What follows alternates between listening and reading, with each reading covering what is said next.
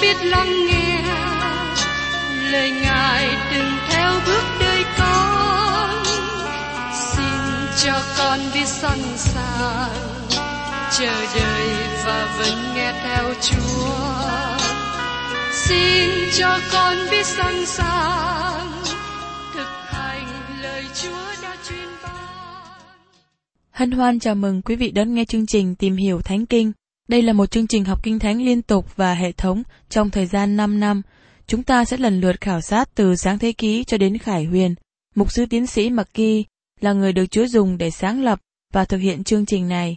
Ông tin rằng lời của Đức Chúa Trời có khả năng đáp ứng mọi nhu cầu cho tất cả mọi người trên thế giới, không phân biệt chủng tộc, văn hóa, trình độ tuổi tác hay phái tính. Ước mong quý vị theo dõi liên tục và giới thiệu cho thân nhân bạn hữu cùng đón nghe. Quý vị và các bạn thân mến, khi chúng ta đọc qua sách Thi Thiên, giống như chúng ta lái xe dọc theo quốc lộ lớn và có lối trắng ngay ở giữa để phân chia ra làm hai. Chúng ta đi xuyên qua nhiều khu vực khác và có phong cảnh đẹp đẽ mỗi bên. Khởi đầu mỗi thi thiên giống như chúng ta bắt đầu ở ngã tư. Chúng ta nhìn thấy các dấu hiệu vẽ trên quốc lộ, như chúng ta vẫn giữ cùng một vận tốc và chạy điều điều. Phong cảnh hai bên đường gần giống nhau. Sự thật như thế, sau khi chúng ta đã đi qua thi thiên 119, chúng ta tiếp tục đi tới. Đột nhiên, chúng ta đến thi thiên 137. Khi đến thi thiên này, chúng ta bắt đầu chạy chậm lại, bởi vì chúng ta thấy có một bản hiệu ở phía trước nói cho chúng ta dừng lại, nhìn xem và lắng nghe. Qua bản hiệu này, chúng ta trước hết chú ý đến bản hiệu dừng lại. Khi đến thi thiên 137, chúng ta thấy đây là thi thiên nguyền rủa. Có một số người nói, bản hiệu với chữ như thế, tôi không hiểu, cho nên tôi tiếp tục đi tới. Tôi xin thưa với các bạn là chữ nguyền rủa có nghĩa đơn giản. Thi thiên này cầu xin sự rủa xả. Đây là thi thiên cầu nguyện và mong ước trả thù. Câu chót của đoạn này nói rằng, phước cho người bắt con nhỏ ngươi, đem trà nát chúng nó nơi hòn đá. Đó là dấu hiệu của bản đỏ. Nó làm cho một số người sửng sốt và khó khăn nhiều. Nhiều người tẻ đường đi hướng khác. Thật là dễ cho tôi đi tránh né, nhưng tôi cảm thấy rằng khi đến thi thiên này, chúng ta cần dừng lại và nhìn xem. Có vài cách khác nhau mà người ta giải quyết khi đối diện với thi thiên này. Những người phê bình theo phái tự do giải quyết cách đơn giản. Họ từ chối. Họ nói rằng thi thiên này không thuộc về kinh thánh, nó diễn tả một cảm xúc đối nghịch với điều họ nghĩ và nói. Vì thế họ từ chối. Đó là phương cách của những người phê bình gắt gao. Họ bỏ khỏi kinh thánh những gì họ không thích, từ chối những gì họ không thích. Hành động của những người này giống như một người chăn nuôi ở vùng cao nguyên mua bò về nuôi. Sau khi mua bò về, người ấy biết rằng cần phải tốn kém để nuôi cho nó ăn, sau đó mới vắt được sữa. Nhưng người chủ bò chỉ chú ý đến phần sau, tức là nghĩ đến việc vắt sữa mà thôi. Anh ta quên đi việc cho bò ăn. các bạn biết điều gì xảy ra? Con bò chết. Đó là chủ trương của những người phê bình gắt gao. Họ từ chối những gì họ không thích. Với chủ trương như thế, không thỏa mãn và không giải quyết được vấn đề. Cũng có một phương cách khác để giải quyết vấn đề của thi thiên này. Có một số người theo phương cách chất phát đơn giản.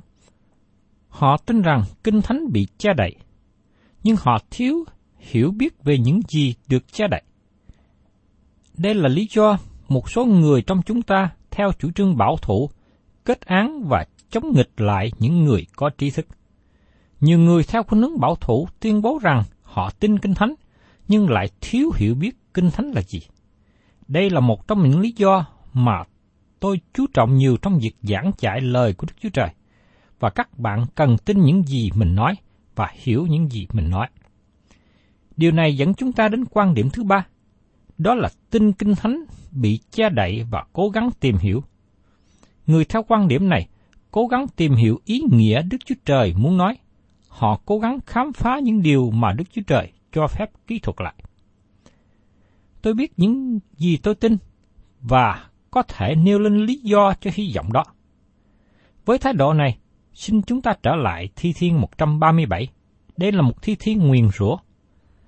Nó diễn tả đến một điều mà bề ngoài chúng ta nghe không được tốt, nhưng khi nhìn vào bên trong, chúng ta thấy một điều thật sự muốn nói. Chúng ta đến bản hiệu thứ nhì. Chúng ta không những dừng lại, nhưng cũng cần nhìn xem nữa. Thi Thiên 137 đề cập đến khoảng thời gian lịch sử của tiễn dân Đức Chúa Trời. Đây là Thi Thiên lịch sử, mà nó có điều khác thường. Trong các sách lịch sử của Cụ ước không ký thực khoảng thời gian mà dân Israel bị lưu đày 70 năm ở Babylon. Tiên tri Esai chỉ nói tiên tri về việc này, nhưng ông Esai không có bị lưu đày sang Babylon. Tiên tri Ezechen bị đưa sang Babylon, nhưng ông nói tiên tri và cảnh lưu đài tại đó. Chúng ta chỉ biết tình trạng của dân sự Đức Chúa Trời. Ezechen chú tâm nhiều đến khải tượng hơn là lịch sử.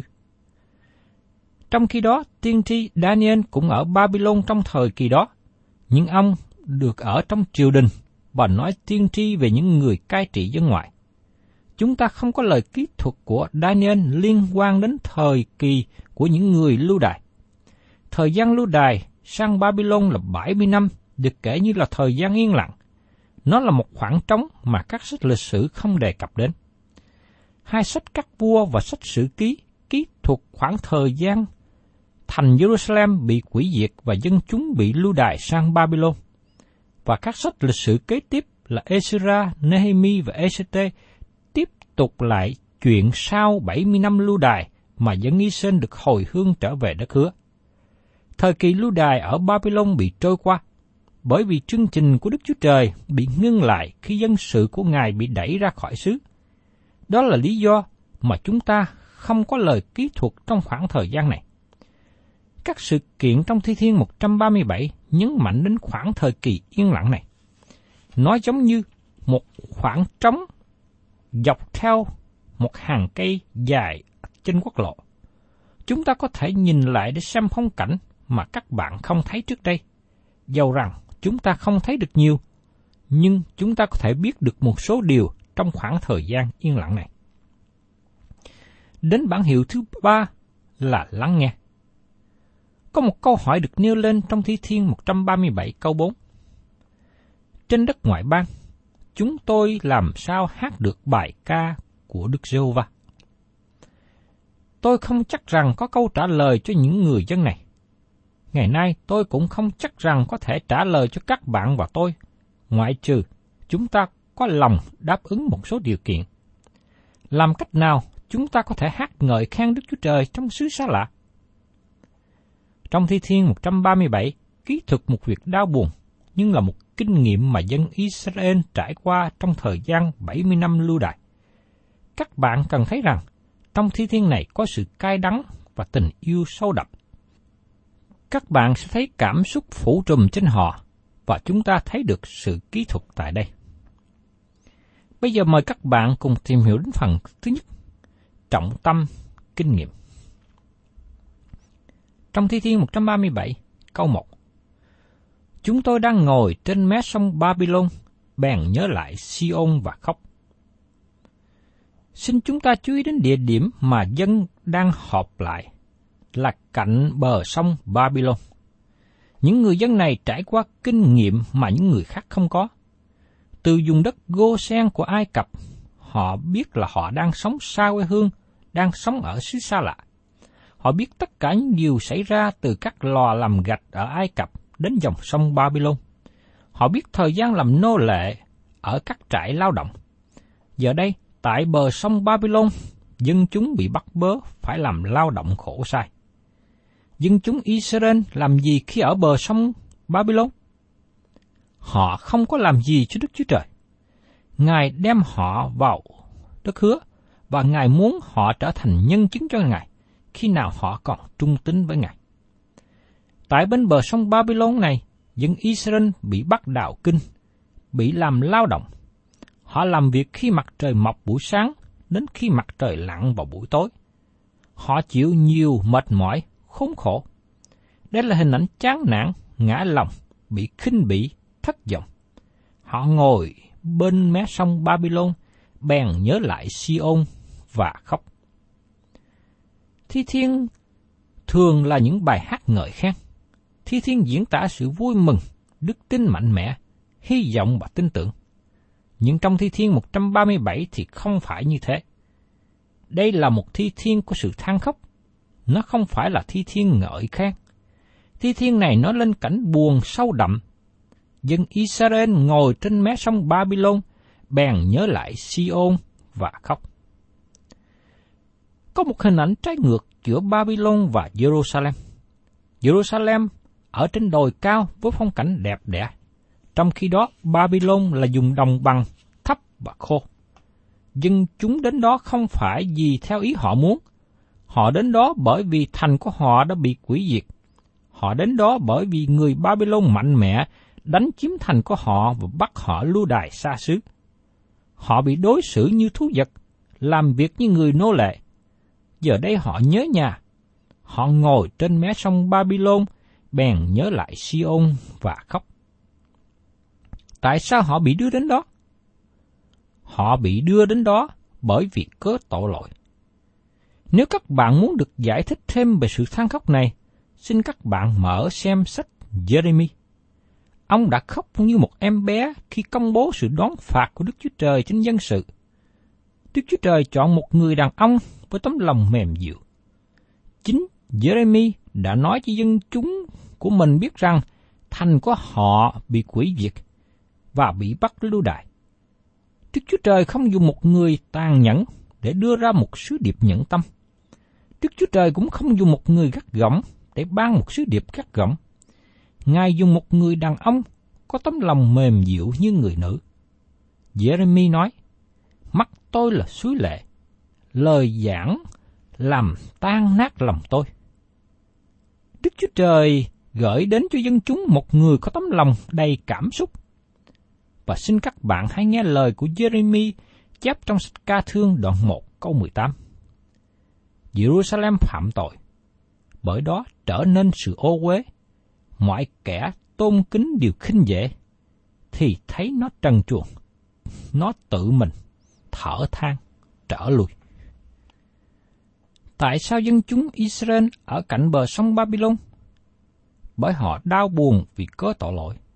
Và xin mời các bạn lắng nghe tiếp lời họ nói. Trong Thi Thiên đoạn 137 câu 2 Chúng tôi treo cái đờn cầm chúng tôi trên cây dương liễu của sông ấy. Người Israel giờ đây không có lòng nào để ca hát. Họ bỏ đi việc ca hát. Ban hát không còn. Không còn các bài hát cho lễ thờ phượng. Họ than vang thay vì ca hát họ treo cái đàn cầm trên cây dương liễu. Họ không cần đến nó nữa. Họ không thể hát bài ca Sion ở bên bờ sông Babylon. Trước đây, khi còn ở gần đền thờ Jerusalem, họ hát ngợi khen Đức Chúa Trời. Giờ đây, cạnh bờ sông Babylon, họ treo cây đàn lên cây dương liễu. Nhạc cụ ngợi khen giờ đây, trên cây dương liễu, họ khóc lóc ở dưới cây đó. Ngày nay cũng có nhiều cơ đốc nhân bỏ cây đàn cầm qua một bên và khóc dưới cây dương liệu. Họ không còn bài ca vui mừng. Các bạn là cơ đốc nhân còn nhớ đến sự vui mừng khi mới trở lại tin Đấng Christ không? Hay là các bạn đã mất bài ca vui mừng đó rồi? Bây giờ chúng ta cùng tìm hiểu đến phần kế tiếp, nói đến kinh nghiệm bị nhạo báng. Trong Thi Thiên 137, câu 3 vì ở đó, những kẻ bắt chúng tôi làm phu tù, có biểu chúng tôi hát sướng. Kẻ cướp giật chúng tôi, có đòi chúng tôi hát mừng mà rằng, hãy hát cho chúng ta một bài ca của Siôn. Thưa các bạn, dân chúng Babylon đã nghe các bài ca của dân Israel trước đây. Người Israel rất nổi tiếng bởi lý do rất chính đáng.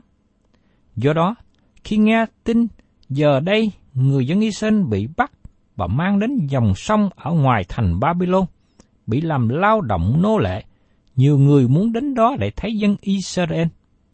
Dân Israel rất nổi tiếng khi ở Jerusalem bởi vì tại đó có đền thờ của Đức Chúa Trời hàng sống. Khi du khách đến thăm Jerusalem, họ thấy dân tộc này không thờ hình tượng, nhưng thờ phượng Đức Chúa Trời hàng sống. Dân chúng đến với Đức Chúa Trời để được sự tha thứ tội lỗi, được sự cứu rỗi và ngợi khen Ngài. Họ không thấy những điều như thế tại các nơi khác. Tin tức tốt về dân Israel đã lan ra cả thế giới. Như trường hợp của nữ hoàng Seba, nghe tuần thuật về các điều đó, bà không tin là thật, cho đến khi bà đến thăm và chứng kiến tận mắt. Trong thời gian của mùa lễ Israel, dân chúng hiệp tại Jerusalem để hát các thi thiên. Rất có thể các thi thiên đều được phổ nhạc. David tổ chức các ban hát và ban quà nhạc cùng với hàng trăm nhạc sĩ. Theo ước lượng có đến hàng trăm ngàn người nhóm họp ở Jerusalem để ngợi khen và thờ phượng Đức Chúa Trời. Dân Babylon đã nghe về những điều này, nhưng bây giờ, thành Jerusalem đã bị đốt, trở nên một đống gạch vụn và quan tàn. Dân chúng bị tản lạc khắp nơi, và một số đông người bị lưu đài sang Babylon làm nô lệ. Trước đây, dân Israel hiệp nhau ngợi khen Đức Chúa Trời. Thế giới lắng nghe. Đức Chúa Trời mong muốn điều đó. Nhưng rất tiếc, giờ đây dân Israel bị bắt lưu đài sang Babylon. Người Babylon nói, xin hãy hát cho chúng tôi nghe. Người Israel bây giờ không thể hát được nữa. Cây đàn cầm treo trên cây dương liễu và họ ngồi cạnh bờ sông, buồn thảm khóc than. Có người nhạo báng nói thêm, xin hãy hát bài ca Sion. Chúng tôi đã nghe trước đây. Xin các bạn hãy để ý lời đáp lại của dân Israel. Trong Thi Thiên 137 câu 4 Trên đất ngoại bang, chúng tôi làm sao hát được bài ca của Đức Giê-hô-va? Với tiếng khóc nức nở trong tâm hồn, dân Israel nói, chúng tôi đã mất đi bài hát. Các ông nhạo báng chúng tôi khi bảo chúng tôi hát bài hát Sion. Sion giờ đây ở trong tro tàn và gạch dụng. Chúng tôi không thể hát nơi nào khác. Làm sao chúng tôi hát được bài ca của Đức Chúa Trời trên đất ngoại bang?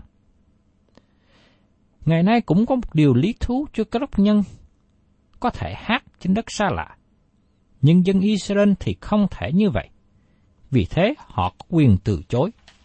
Ngay từ lúc đầu họ nói rằng, chúng tôi không thể hát. Đức Chúa Trời đã không có bảo họ hát ở nơi nào khác. Bài ca Sion hát ở tại Sion. Nhưng ngày nay con cái của Đức Chúa Trời là những lữ hành trên thế giới xa lạ. Nhiều thế kỷ trước đó, dân Israel đã làm tôi mọi tại Ai Cập và được Đức Chúa Trời cứu ra khỏi đó. Họ đi qua đồng vắng để trở về đất hứa. Dẫn đầu hành trình là người Levi khiên hòm cho ước. Ngay tiếp sau đó là người Juda và tên của chi phái này có nghĩa là ngợi khen. Dân Israel đi trong đồng vắng với lời ngợi khen trên môi họ. Ngày hôm nay, đó là phương cách mà con cái của Đức Chúa Trời đi trong đồng vắng của thế gian. Mỗi cơ đốc nhân ngày nay nên có một bài hát trong lòng. David nói rõ ràng, chúng ta đem đến sự vui mừng cho Đức Chúa Trời. Chúng ta có thể hát lớn tiếng bằng môi miệng của mình trước hội chúng, hay hát một cách riêng tư. Xin các bạn là cơ đốc nhân nhớ rằng, chúng ta đang hát trong đất xa lạ. Đức Chúa Trời ban cho chúng ta một bài ca, bài ca của sự cứu rỗi. Có một vài lý do mà người ta mất đi sự ca hát. Thứ nhất, đó là bản tánh tự nhiên, đó là yếu tố tâm lý. Có một số người luôn vui vẻ bất kể hoàn cảnh xảy ra như thế nào. Trong khi đó cũng có một số người khác trái lại, họ đầy tắm u sầu. Yếu tố thứ hai, họ mất đi sự ca hát bởi vì nản lòng và thất vọng đến với cơ đốc nhân. Các bạn có biết rằng cơ đốc nhân thường gặp nhiều sự khó khăn hơn những người khác. Lý do thứ ba, một số người không thể hát bởi vì tội lỗi. Các bạn có nhớ lời xưng nhận tội lỗi của vua David được ký thuật trong sách Thi Thiên đoạn 51 câu 12. Xin hãy ban lại cho tôi sự vui vẻ về sự cứu rỗi của Chúa, dùng thần linh sẵn lòng mà nâng đỡ tôi. David không mất sự cứu rỗi, nhưng ông đã mất sự vui mừng. Đó là điều mà David xin Đức Chúa Trời phục hồi. Và trong Thi Thiên 52, David nói đến tình trạng u buồn khi chưa xưng nhận tội lỗi. David nói rằng, xương cốt tôi đau nhất và không thể ngủ được. Tại sao dân Israel ở bên bờ sông Babylon? Bởi vì họ đã phạm tội. Tại sao họ mất đi bài ca? Bởi vì họ đã phạm tội và tội lỗi đã làm mất đi bài hát trong lòng của các bạn. Đến phần thứ ba, chúng ta tìm hiểu trong thi thiên này, nói đến kinh nghiệm vươn lên. Trong thi thiên 137, câu 5 đến câu 6. Hỡi Jerusalem, nếu ta quên ngươi, nguyện tai hữu ta quên tài năng nó đi. Nếu ta không nhớ đến ngươi, chẳng thích Jerusalem hơn sự vui vẻ nhất của ta, nguyện lưỡi ta dính nơi ổ gà. Người Israel bị người Babylon chế nhạo và nói, xin hãy hát cho chúng tôi nghe. Người Israel từ chối hát. Sau đó họ trình dâng lên Đức Chúa Trời và nói, Hỡi Jerusalem, chúng tôi không bao giờ, không bao giờ quên người. Đây là một tia sáng của hy vọng. Đây là lời ăn năn. Đây là lời nói bày tỏ lòng trung thành. Và qua lời này cho thấy rằng họ muốn trở lại dân phục Đức Chúa Trời, muốn trở lại theo ý chỉ của Ngài. Họ nói rằng, chúng tôi không bao giờ quên Jerusalem. Chúng tôi muốn trở về. Và trong Thi Thiên 137, câu 7. Hỡi Đức Sô Va, xin nhớ lại các con cái Edom. Trong ngày Jerusalem, chúng nó nói rằng, hãy quỷ hoại, hãy quỷ hoại cho đến tận nền nó đi. Thưa các bạn, Edom là kẻ thù bên ngoài, họ đến Jerusalem khi bị sụp đổ, và người Edom hùa nhau chung vui với người Babylon.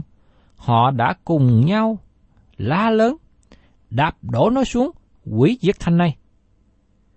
Giờ đây, dân Israel nhớ lại người Edom, nên họ cầu xin Đức Chúa Trời thực hiện công lý. Có một số người nói rằng, đó không phải là tinh thần của cơ đốc nhân. Tôi đồng ý như thế. Nhưng dân Israel lúc bấy giờ họ đang sống dưới luật pháp, không sống dưới ân điển như thời của chúng ta hiện nay. Khi sống dưới luật pháp, họ có thể kêu nài xin công lý. Tinh thần của cơ đốc nhân là không được trả thù. Nhưng điều đó không có nghĩa là sự việc được bỏ qua. Nhưng Đức Chúa Trời nói rằng sự trả thù thuộc về ta, ta sẽ báo ứng. Khi các bạn và tôi tự giải quyết vấn đề trả thù, chúng ta không còn bước đi trong đức tin. Sứ đồ Phaolô cũng diễn đạt điều này cho các tín hữu ở Roma. Hỏi kẻ rất yêu dấu của tôi, chính mình chớ trả thù ai, nhưng hãy nhường cho cơn thành nộ của Đức Chúa Trời. Vì có chép lời Chúa phán rằng, sự trả thù thuộc về ta, ta sẽ báo ứng. Trong sách Roma, đoạn 12 câu 19. Những người dân Israel bị lưu đày ở bờ sông Babylon, họ có cảm xúc sâu xa. Do đó, họ cầu xin cho công lý được thắng. Và trong Thi Thiên, đoạn 137, câu 8 nói tiếp. Ở con gái Babylon là kẻ phải bị diệt. Phước cho người báo trả ngươi, tùy theo điều ác ngươi đã làm cho chúng ta.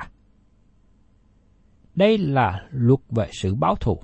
Nó cũng là nền tảng cho con cái Đức Chúa Trời ngày nay. Như được chép trong sách Galati đoạn 6 câu 7.